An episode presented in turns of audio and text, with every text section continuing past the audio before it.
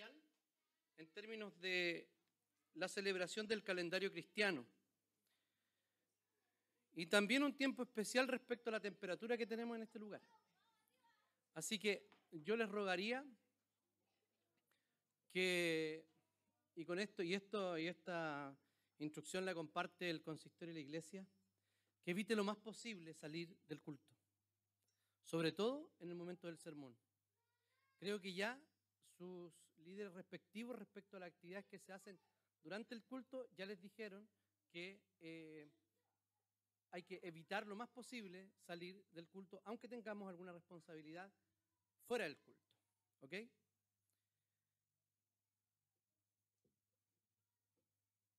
Dicho esto, este tiempo es tremendamente especial. Yo quería que los niños entendieran la corona, pero se fueron. Después se las voy a explicar. Eh, hoy día esperamos la venida de Jesús. Hoy día esperamos que el Señor eh, venga en su encarnación. Y el principio o, la partida, el punto de partida de, la, una cristología comprensible para, para nosotros es la encarnación. Porque allí es donde vemos manifestado y cumplidas las promesas que el Señor ha hecho en el Antiguo Testamento. Texto que leíamos anteriormente era el texto de Juan el Bautista. Era Juan el que era lleno del Espíritu Santo y venía con un poder especial para anunciar la venida del Hijo de Dios. Esa venida era una venida anunciada hace mucho tiempo. Por ejemplo, nuestra serie se va a dividir en los tres oficios de Cristo. O sea, vamos a ver dos sermones respecto del oficio de profeta, dos sobre el oficio de sacerdote y dos o tres, porque también les, comentamos que vamos a tener el culto de Nochebuena, ¿sí? 24, sábado 24 en la tarde, y el culto de Navidad, domingo a las 9 de la mañana, acá también. ¿Ya? Eh, ¿A qué hora el culto de Nochebuena? ¿No dijimos hora? Sí, dijimos, sí, sí, dijimos. Dijimos 2 de la tarde. No, mentira. Dijimos 6 de la tarde, 7 de la tarde. Por ahí. Pero el 24. En caso que no tengamos templo, 6. 6 de la tarde, lugar confirmado, ¿cierto? ¿Seba? ¿Lugar confirmado? ¿No? No. Ya. Eventualmente en el centro de eventos Montero, eh, a las 6 de la tarde. Así que vamos a tener entonces, como les, explicaba, una serie con tres grandes divisiones que serían el oficio de profeta, sacerdote y rey, que son los tres oficios de Cristo, y se los explico. Como profeta vino a revelar a Dios y hablar la palabra de Dios, y Él es la palabra de Dios. Como sacerdote, Él vino a ofrecerse en ofrenda por nuestros pecados, siendo el mismo el oferente y, el, y la ofrenda misma. Antes el oferente era el sacerdote y la ofrenda era distinta. Ahora el oferente es el propio Jesús que se ofrece, no un animal, sino que se ofrece a sí mismo. Y esa es la labor sacerdotal que también tiene que ver con la intercesión que Jesucristo hace cada día de nosotros y su rol como mediador. Y en el caso del tercer oficio, que sería el oficio de rey. Jesucristo ha venido a instaurar su reino cuando vino y luego, llevándolo adelante por medio de la iglesia, va a llegar al último día a consumar su reino eterno. Eso es lo que vamos a ver acerca del verbo encarnado. ¿Cierto? Ese es el nombre de la serie de, esta, eh, de este Adviento 2022. Les voy a invitar a que abramos nuestras Biblias en el capítulo 1 del Evangelio de Juan y demos lectura a los, eh, a los versículos del 1 al 18. Juan 1 del 1 al 18 que dice así. En el principio ya existía la palabra, la palabra estaba con Dios y Dios mismo era la palabra. La palabra estaba en el principio con Dios. Por ella fueron hechas todas las cosas, Sin ella, nada fue hecho de lo que ha sido hecho. En ella estaba la vida, y la vida era la luz de la humanidad. La luz resplandece en las tinieblas, y las tinieblas no prevalecieron contra ella. Hubo un hombre enviado de Dios, el cual se llamaba Juan. Este vino por testimonio para dar testimonio de la luz a fin de que todos creyeran por él. Él no era la luz, sino que vino para dar testimonio de la luz. La palabra, la luz verdadera que alumbra a todo hombre, venía a este mundo. En el mundo está y el mundo fue hecho por ella, pero el mundo no la conoció. La palabra vino a lo suyo, pero los suyos no la recibieron. Pero a todos los que la recibieron, a los que creen en su nombre, les dio potestad de ser hechos hijos de Dios, los cuales no son engendrados de sangre, ni de voluntad de carne, ni de voluntad de varón, sino de Dios. La palabra se hizo carne y habitó entre nosotros, y vimos su gloria, la gloria que corresponde al unigénito del Padre, llena de gracia y de verdad. Juan dijo, perdón, Juan dio testimonio de ella y clamó diciendo, de ellas de quien yo decía, viene después de mí, pero es anterior a mí, porque ya existía antes que yo. Ciertamente, de su plenitud tomamos todos, la y gracia sobre gracia. La ley fue dada por medio de Moisés, pero la gracia y la verdad vinieron por medio de Jesucristo. A Dios nadie lo vio jamás. Quien lo ha dado a conocer es el Hijo unigénito que está en el seno del Padre. Oremos al Señor. Señor, te damos gracias por esta tu palabra. Te rogamos que tú eh, pongas un corazón atento, una mente atenta, Señor, a la palabra, a tu palabra, Señor, un corazón sumiso y respetuoso ante ella. Te pido, Señor, que tú calmes nuestro corazón, que tú, Señor, nos eh, eh, actúe tu Espíritu Santo sobre nosotros y apliques esta palabra para nosotros. Oramos en el nombre y en los méritos de Jesús. Amén. Entonces, este primer capítulo de Juan, eh, Juan lo que hace aquí es, es hacer una especie de paralelo entre de paralelo entre la creación, este será el argumento del sermón, entre la creación, Génesis 1.1, y la nueva creación. Este primer sermón dice, el verbo se encarnó para mostrarnos al Padre. Fíjense que hay palabras y hay una estructura de la oración que es muy parecida a Génesis capítulo 1, donde dice, en el principio eh, creó Dios los cielos y la tierra. Y dijo Dios, y el Espíritu estaba por aquí y por allá.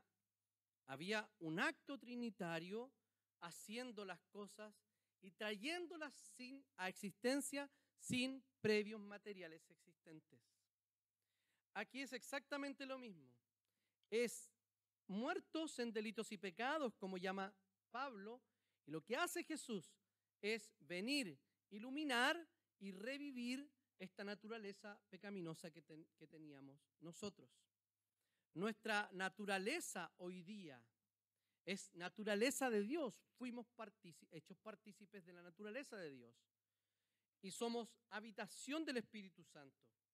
Es por eso que nosotros hoy día no hay una ley del pecado sobre nosotros, ni tenemos ninguna obligación para con el pecado.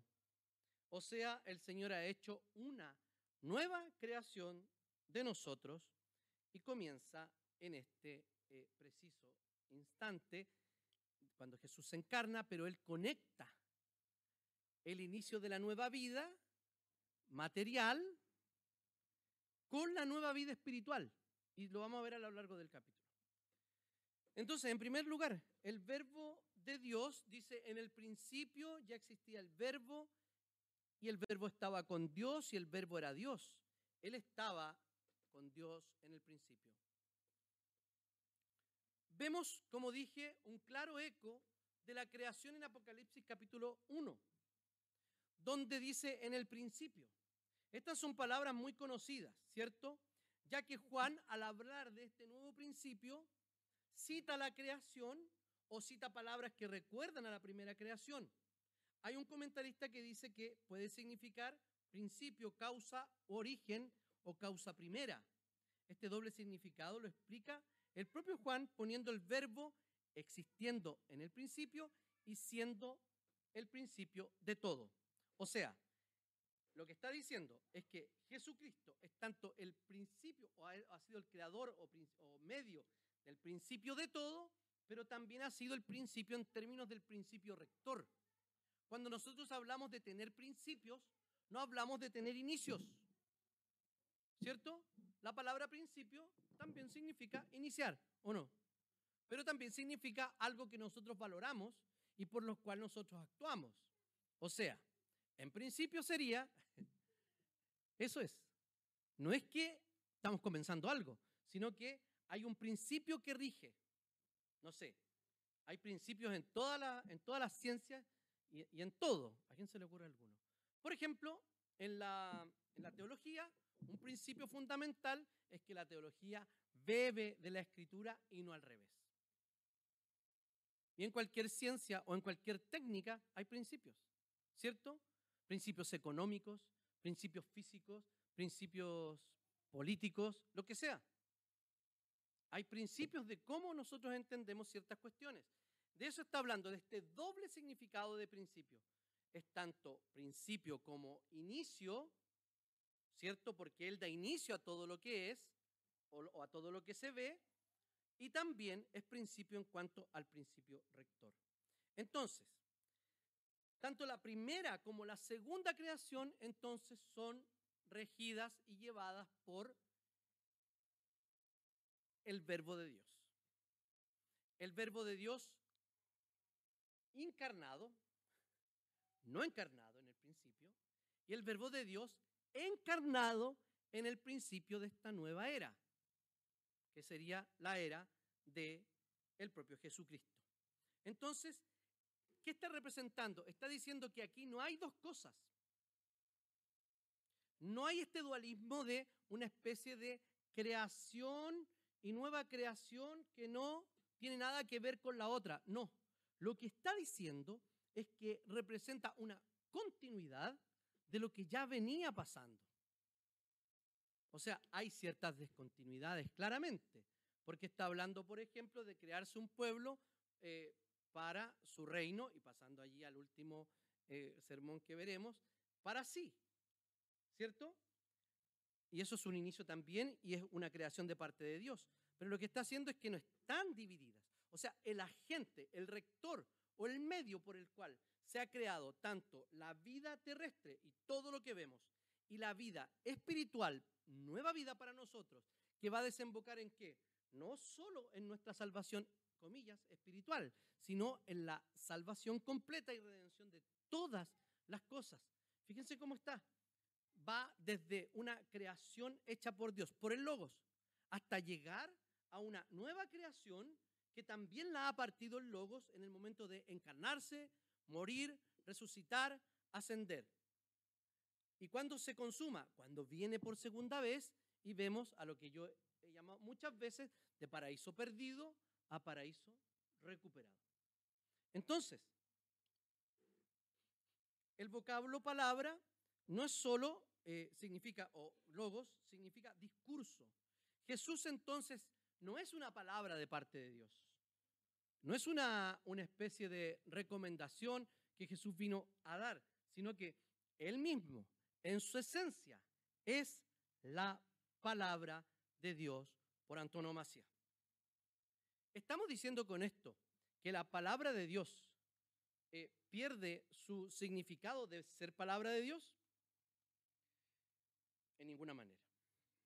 Lo que está diciendo es que la, la, palabra de Dios que es Jesús y la palabra de Dios que es esta son absolutamente lo mismo, porque esta escritura lo que ha hecho es dar constantemente testimonio de la palabra o del verbo de Dios, anunciándolo y luego relatando lo que él vivió y luego profetizando lo que él va a hacer. De ninguna otra forma tendríamos la información de quién es Jesús si no lo sabemos por medio de esta palabra, que es la palabra de Dios y la palabra inspirada. Pero la mayor revelación de Dios la encontramos en Jesucristo según Hebreos capítulo 1, versículo 1. Después lo puede leer en su casa.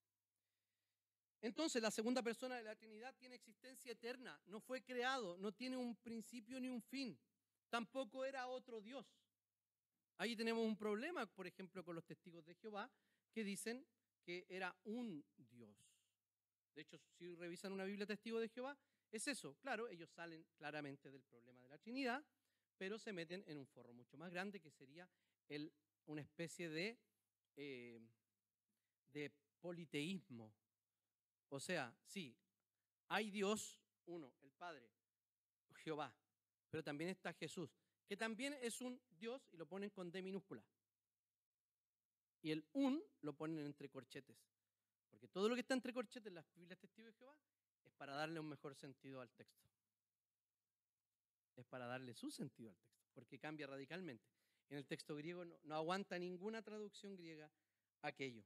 Entonces, estos versículos ponen a Jesús en la posición apropiada y bíblica que debe tener. Él no es una primera creación o, una especie de molde que hizo Dios para el resto, sino que siendo Dios y siendo el principio rector de la creación, es el que será presentado en el Evangelio.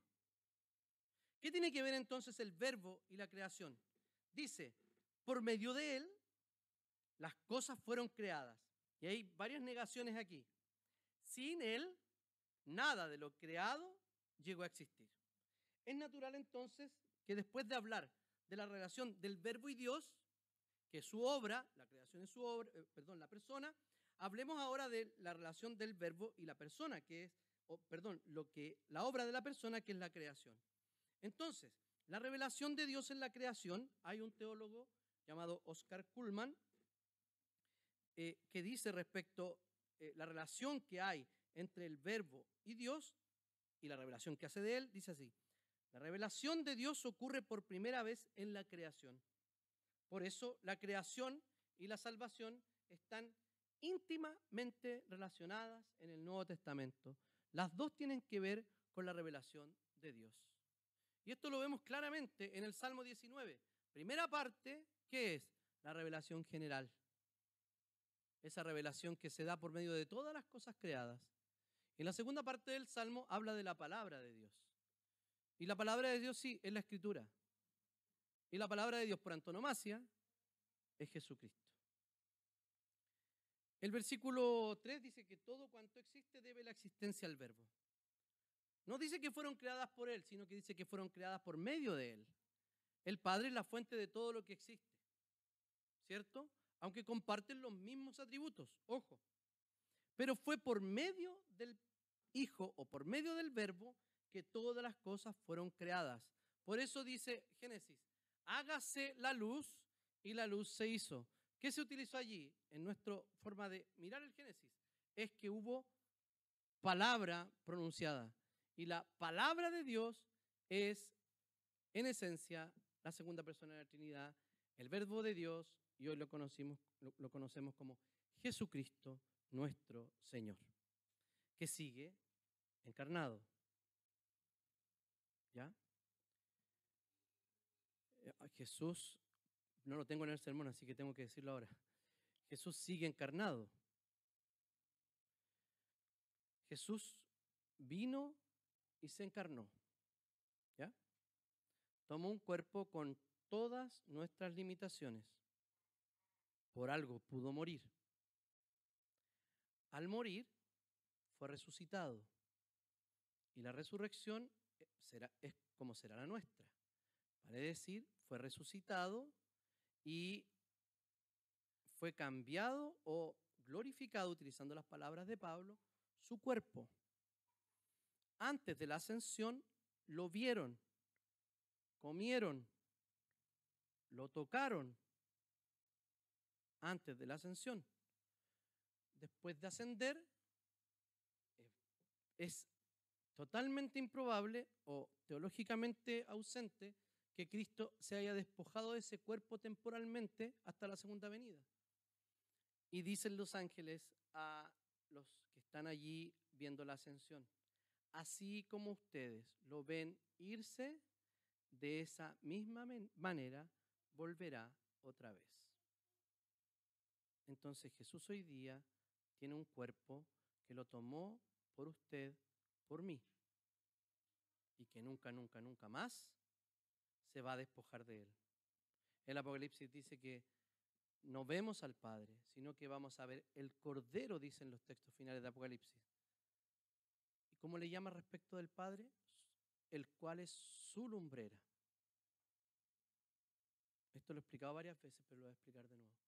Esa luz la vemos por medio de ese foco. Eso es Jesús. Es luz, es la misma luz, pero la vemos por medio del funcionamiento de ese foco.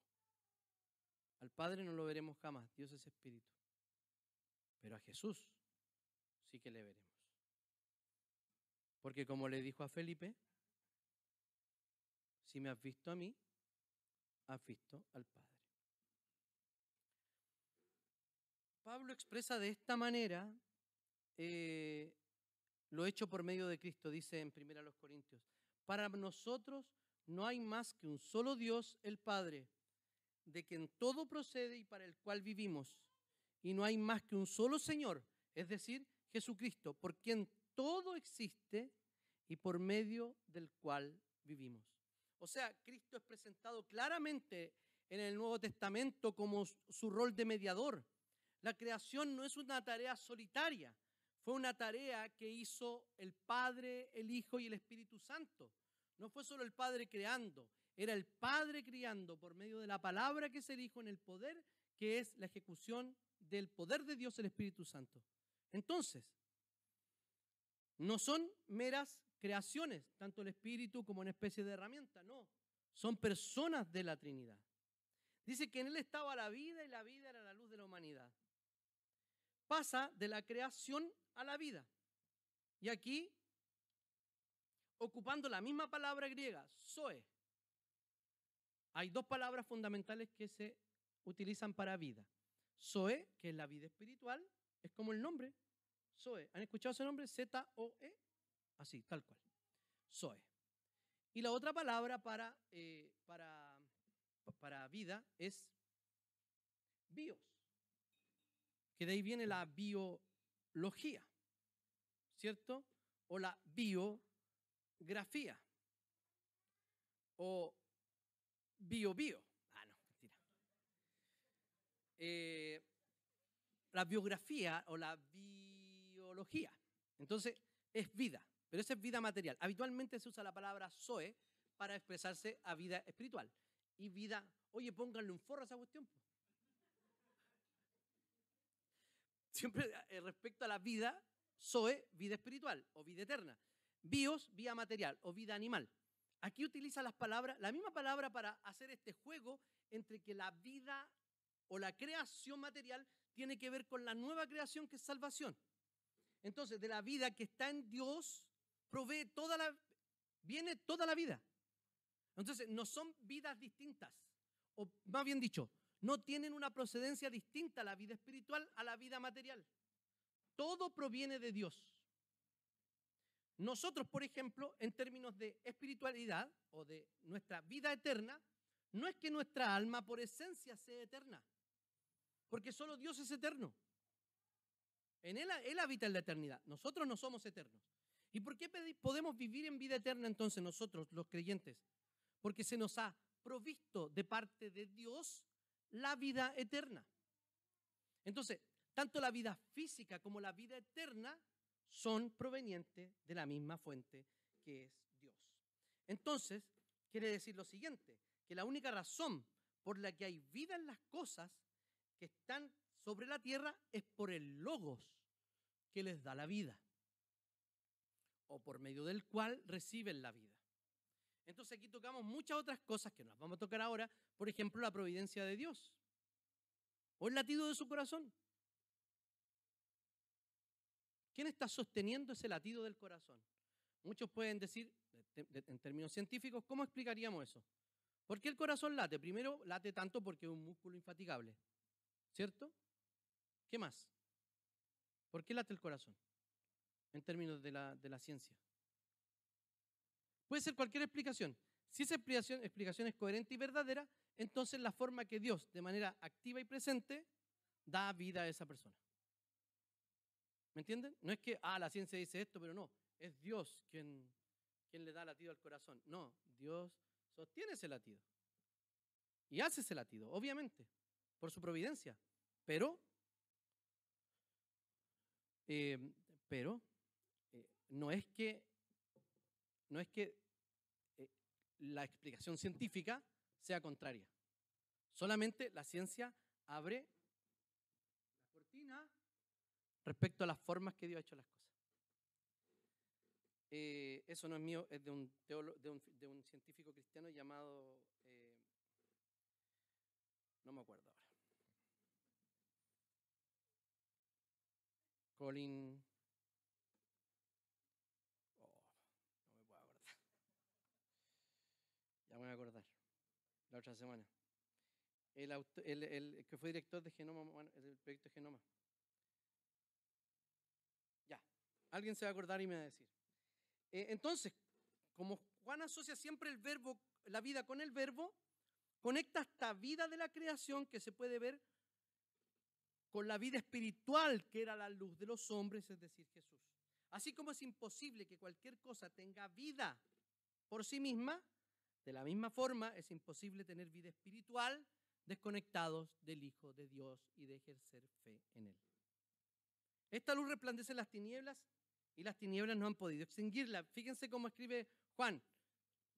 No resplandece las tinieblas, o sea, dice, la luz resplandece las tinieblas. Puede llegar hasta ahí, pero hace un paralelo siguiente con una negación.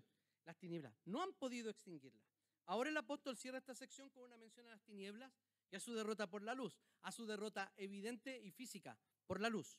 Porque cuando todo está oscuro, uno prende la luz y se ilumina. Pero no hay que prender la oscuridad para apagar esa luz sino que depende todo de la luz. Hay que apagar la luz para que el lugar quede oscuro. Entonces, enfatiza con esta proposición negativa, las tinieblas no prevalecieron contra. Algunas aplicaciones sobre este primer punto. Cristo, nuestro Señor, es perfecto Dios y no es un Dios más pequeño que el Padre. Jesús es el Logos, que ha venido a traer la luz, o sea, la salvación a este mundo. Él no es creación, sino que fue mediador de ella. El principio rector, la, la palabra por la cual dijo, la cual dijo Dios, sea y fue. Las tinieblas siempre a lo largo de la historia intentaron e intentarán prevalecer en contra de la luz, pero no lo lograrán. ¿Creen ustedes que hoy día las tinieblas están acechando al mundo, uno parece que la ve más oscura en ciertos periodos de la historia. Pero fíjense que lo que podemos ver hoy día en tanto a la oscuridad que hay en el mundo, no son cosas que hoy día pasaron y que recién se están viendo, sino que hay un, un trabajo, dice la Biblia, de la iniquidad que ha ido paulatinamente trabajando para destruir la creación de Dios. Y destruir la creación de Dios significa destruir a la humanidad. Satanás nos odia. Nos odia. Pero no nos puede hacer daño. Por eso que daña, engaña. ¿A qué vino el diablo? A robar, a matar y a destruir. Si usted es capaz de, localizar en el mundo personas, instituciones, gobiernos, lo que sea, que viene a robar, a matar y a destruir, es el diablo. No se deje engañar. No crea a las mentiras del diablo, porque las tinieblas nunca nunca, nunca a lo largo de la historia vemos que han vencido permanentemente. Siempre la luz resplandece. El verbo encarnado también, en segundo lugar, vino a mostrar la luz de Dios, 6 al 13. La luz, que ya se mencionó, ilumina toda la humanidad con la vida física que le da, ¿cierto? Pero ahora ha venido a estar en nuestro medio. ¿Y qué pasó? Esa luz vino a ser anunciada por Juan, ¿cierto? Juan era primo de Jesús, seis meses mayor que Jesús, que había eh, hecho un voto, eh, el voto nazareo, que era, entre otras cosas, no cortarse el pelo, no tocar mujer, ni tampoco beber vino. O sea, era una especie de monje, como lo llamaríamos ahora. ¿Ya? Me lo imagino un poco cochino, la verdad, a, Juan. No come langostas como las de, las de Juan Fernández, no. Son langostas insectos. Es de eso comía. Me lo imagino como al, como al mago del, bosque del Señor de los Anillos. ¿Cómo se llama? Rácata, rácata. Dilo fuerte, por favor. No, ya. Después me lo escribí. Mándamelo por WhatsApp, no entiendo el nombre. Ya, pero ese que tiene como ratones en la cabeza. Ya, Juan el Bautista estaba en el desierto, retirado, con un voto nazareo. Y él, al cumplir los 30 años, sale a cumplir el eh, ministerio que Dios le había dado, que habitualmente era los 30 años, que cualquier hombre podía iniciar un ministerio público. Fue el ministerio más corto del mundo. Se preparó toda su vida. No se cortó el pelo. No tocó una sola mujer. Ni una gota de alcohol pasó por sus labios. Y el Señor lo quería para seis meses de ministerio. Yo creo que Juan el Bautista llegó a hacer una especie de protesta ahí arriba. ¿Qué onda, Señor? Yo pensé que iba a hacer más tiempo con todo lo que había hecho. Seis meses y encima llegó sin cabeza. Estaba decapitado. Fue decapitado Juan el Bautista. O sea, terrible. Preso, engañado, eh, manipulado por el rey y, y cortada la cabeza de Juan. Pero él vino a hacer eso, era eh, anunciar a la luz, él no era la luz, él venía a proclamar esa voz en el desierto, venía a, no era digno ni siquiera de atar los, los, cordones de su sandalia, ese era Juan el Bautista, un hombre lleno del Espíritu Santo, incluso desde el vientre. Entonces, la luz verdadera, perdón, el anuncio que hacemos de esta luz es verdadero entonces. Dice que esa luz verdadera que alumbra a todo ser humano venía a este mundo. Esa luz eh, ilumina a la humanidad, ¿cierto? Y ese es un misterio muy grande, gigante. ¿Por qué? Porque el Dios eterno, eterno, que nada lo puede contener, que no solo es eterno, a ver, eterno significa no que tiene, no tiene principio ni final, porque esas son categorías de tiempo. Eterno es que está fuera del tiempo y ahí quedamos sin ninguna posibilidad de entenderlo totalmente. Fuera del tiempo, el Dios eterno, que lo llena todo, iba a tomar forma humana para hacer la luz de toda la humanidad que estaba en tinieblas y que nunca más lo estaría. Si nosotros creemos que en algún momento las tinieblas van a triunfar sobre la luz, la mentira sobre la verdad, es porque no creemos realmente quién es Jesucristo. El Señor es quien vino a dar luz. Y una luz lo que hace no es otra cosa, aunque todas las tinieblas se le opongan. En el lugar más oscuro, si prendemos una sola luz, nuestros ojos la van a identificar, ¿o no? Es como cuando estamos todos callados y se caen cuestiones al suelo. Ya, sigamos. Entonces, después de interrupción. Ah, la luz. La luz naturalmente rechazada, porque el pecado tiende hacia dónde? Hacia la oscuridad. En él estaba, él era la luz y la luz estaba en el mundo. El mundo fue creado por medio de Él. O sea, la luz que había creado el mundo, quien había creado estaba aquí, en medio de nosotros. Pero el mundo no lo reconoció. Estaban tan cegados que no lo podían, eh, no lo podían reconocer. A lo suyo vino, o sea, a hacer su ministerio, a predicar el Evangelio, el Evangelio del reino y a morir por los pecadores. Pero dice, pero los suyos, y ahí está hablando del pueblo de Dios, que era Israel, no lo recibieron. Entonces enfatiza, el énfasis que pone es que estaba entre los seres humanos y él era la misma luz que lo creó. Con un desenlace no esperado, ¿cierto? Que fue rechazado por aquellos que venía a iluminar. Y los resultados eh, de los que recibieron la luz, más cuantos lo recibieron, a los que creen en su nombre, les dio el derecho de ser hijos de Dios. Estos no nacen de sangre, de la sangre ni de deseos naturales, ni por voluntad de varón, sino que nacen de Dios. Hay quienes rechazan en este pasaje, ¿cierto? Pero no dice nada respecto de ellos, porque la Biblia habitualmente se enfoca en cuáles son los efectos de la fe. Otras veces eh, de la, incredulidad, pero aquí no dice nada respecto a qué pasa con ellos. ¿Ya? Como dije, ya lo dirá el Evangelio más adelante, pero no espera para decir lo que pasa con aquellos que sí creen, que sí lo recibieron. Se les concede por derecho ser hijos de Dios, ser adoptados en la familia de Dios. Y, explica el origen de esa adopción. O sea, no es un deseo humano. No con nosotros como seres humanos o como niños o que dicen pedir una adopción. No. Es simplemente la voluntad del Padre que viene y nos adopta y nos hace sus hijos. ¿Y por medio de quién? Por medio de Jesucristo. Entonces, la naturaleza humana no está a priori eh, dispuesta a recibir a Jesús. La gente no quiere recibir a Jesús. Y muchas veces eso a nosotros nos da problemas, ¿cierto?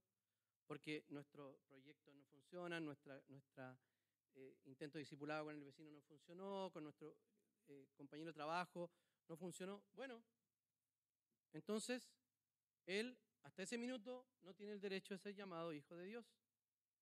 Es una cuestión de Dios, no es una cuestión de nosotros. ¿Por qué? Porque la iniciativa siempre, siempre, siempre en la salvación es la iniciativa de Dios. Siempre. Pero esta iniciativa que ha dado el Señor tiene que ser conocida por todo el mundo. Y esta gran iniciativa del mensaje de Navidad que vino el verbo y se encarnó, es la que nosotros tenemos que hacer famosa. O sea, ese es nuestro ministerio. Y en último lugar, el verbo encarnado muestra la gloria de Dios. 18, perdón, 14 18. El verbo se hace hombre para habitar entre nosotros. Y el verbo se hizo hombre, carne, y habitó, esa palabra significa literalmente, hizo una carpa entre nosotros. Dios ha hecho su carpa en medio de nosotros. Esto no es nuevo para quienes escuchaban el Evangelio. ¿Por qué razón? Porque el Señor ya había construido una carpa. ¿Se acuerda cuando ya habían pecado y, Moisés subió unos días y bajó y tenían pero una fiesta enorme, pero una orgía, digamos la verdad. Eh, habían hecho un, ¿cómo se llama esto? Un becerro de oro y el cinismo eh, flagrante de Aarón, como el cinismo de muchos en el liderazgo, que dicen lo siguiente, no, si trajeron oro, lo metimos ahí y salió esto. Salió un becerro. ¿Qué me preguntáis a mí? Después de eso, Moisés dividió aguas, uno se vino al lado de Moisés, a los otros los mataron, y después le dijeron, oye, ¿sabéis? Construye un, algo, una carpa, no queremos ir para allá. Habla tú con el Señor, no queremos ni un riesgo. ¿Ya? Y ese era el tabernáculo de reunión, que después derivó en qué? En el tabernáculo que conocemos nosotros y que y que luego habían unas, eh, las tribus alrededor del tabernáculo, y eso derivó también después en el templo, ¿ya? Con instrucciones específicas, pero deriva también en el templo.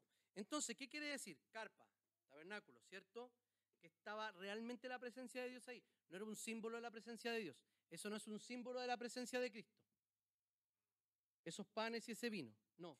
Cristo está realmente entre nosotros de manera espiritual cuando participamos del pan y del vino.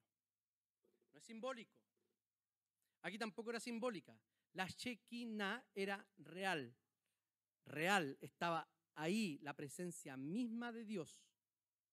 Entonces ellos ya habían tenido esa experiencia del tabernáculo. Luego el templo cumplía la misma función. Pero al venir el mediador, ¿qué dijo? Este templo yo lo derribo, lo derribo y en tres días lo reconstruyo. ¿Y qué está diciendo en ese minuto? Está diciendo, ¿saben que este templo va a pasar? Lo que le había dicho a la mujer samaritana. Sí, a la mujer samaritana, diciéndole que ya no adorarán allá ni acá, sino que en qué lugar? En, porque no dice otra cosa, sino que también lo menciona como un, como un eh, adverbio de ubicación, dice en espíritu y en verdad. No en este lugar o en este lugar, sino que en este lugar, que es un lugar común espiritual para todos.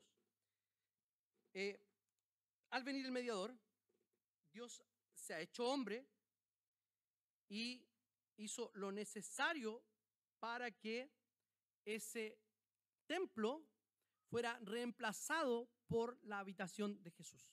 Vamos a ver varios términos en las canciones cuando dice Emanuel, por ejemplo, significa literalmente Dios con nosotros. Es Dios quien está en medio nuestro en Jesucristo. Ah, ya mencioné lo de la mujer samaritana. E inmediatamente después, en el texto de Juan, dice, habla de la gloria de Dios en este nuevo tabernáculo. Y hemos contemplado su gloria, la gloria que corresponde al Hijo unigénito del Padre, lleno de gracia y de verdad. Posiblemente Juan tenía un montón de eventos del Antiguo Testamento en la cabeza, pero fue la gloria de Dios en el santuario la que le vino a la mente. Dice así, Éxodo 40, 35. Moisés no podía entrar en la tienda de reunión porque la nube había pasado por ella y la gloria del Señor llenaba el santuario. Gloria del Señor está donde Él está. Y el Señor está donde Jesucristo está. Por eso es que somos hechos partícipes de la naturaleza divina. Y ese misterio gigante que no podemos entender. ¿Cómo el Espíritu de un Dios enorme, gigante y eterno puede habitar en nosotros? pero es así. Eh, respecto a la encarnación y el cumplimiento de toda la profecía del Antiguo Testamento, en el capítulo 4 de Mateo, cuando Juan el Bautista dice, he aquí el Cordero de Dios que quita el pecado del mundo. También refleja la concepción que tenemos que tener acerca de Jesús, que Dios lo hizo hombre. Dios hecho hombre, o sea, hecho carne. Pero ahora dejando claro que Jesús siendo verdadero hombre, es distinto también porque dijo, Juan dio testimonio de él y la voz en cuello clamó, este es aquel de quien yo decía, el que viene después de mí es superior a mí porque existía antes que yo. No es un hombre común, no es un hombre común y corriente, que en algún momento se le comunicó la participación de la naturaleza divina, no. Es desde el momento de la concepción que es desde donde las personas se crean. Desde ese minuto era el verbo encarnado. Y ojo, no era que el cuerpo era la encarnación y que hacía a veces de alma la naturaleza divina. No. El Jesús hombre es alma y cuerpo.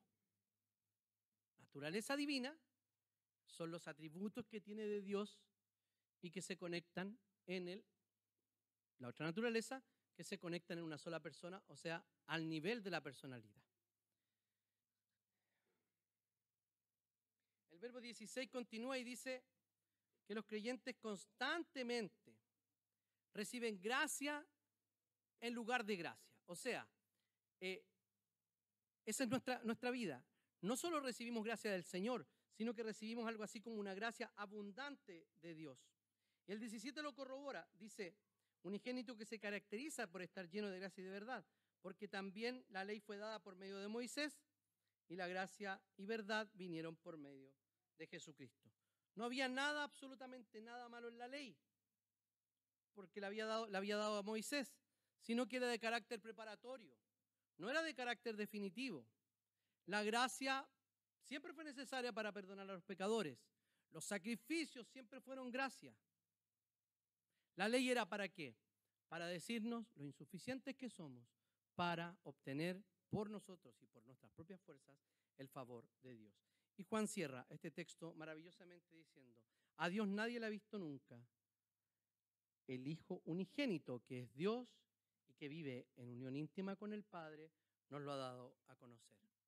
No solo había sido la ley dada por medio de Moisés, sino que también éste había tenido el privilegio de hablar con Dios cara a cara. ¿Recuerdan a Moisés? Sin embargo, ni siquiera Moisés llegó a ver a Dios. Nadie la ha visto, es decir, no llegó a conocer a Dios en su plenitud. Conocemos lo suficiente de Dios para la salvación, pero es imposible que hoy en este estado de cosas podamos conocerlo en la magnitud que Él es. O sea, Dios es conocible, pero es incomprensible. Nosotros podemos conocer a Dios, pero comprenderlo a cabalidad, eso será después que hoy día vemos por espejo oscuramente. Más entonces veremos cara a cara. Esto no significa que nos da un conocimiento eh, inadecuado de Dios la ley, sino muy por el contrario, nos da el absoluto conocimiento que necesitamos para la salvación, para conocer a Dios y para que podamos glorificar a nuestro Hacedor y a nuestro Redentor. Preguntas finales, queridos hermanos. Eh, ¿Has visto en Jesús la gloria del Señor?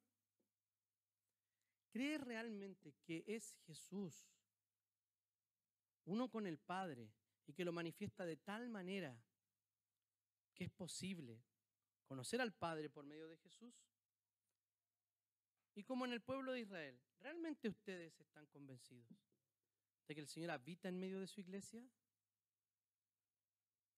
Dios habita en medio de nosotros, pero de una manera especial también entre nosotros durante el culto que presentamos al Señor, por medio de su palabra, por medio de los sacramentos, por medio de la oración.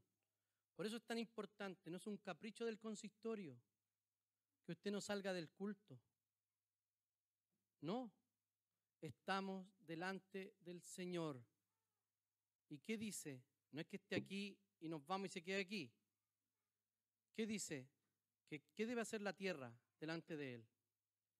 Callar, guardar silencio. Calle delante de Él toda la tierra. No con una cuestión autoritaria, sino con una cuestión de es respetable. Hay que poner atención a la voz de Dios. Nuestra serie ha comenzado por el principio, por la encarnación del Hijo de Dios. Esta encarnación fue lo que hizo posible todo, todo lo demás. Y hará posible también que el Señor venga por segunda vez e instaure su reino. Oremos al Señor. Señor, te damos gracias por tu palabra y te rogamos.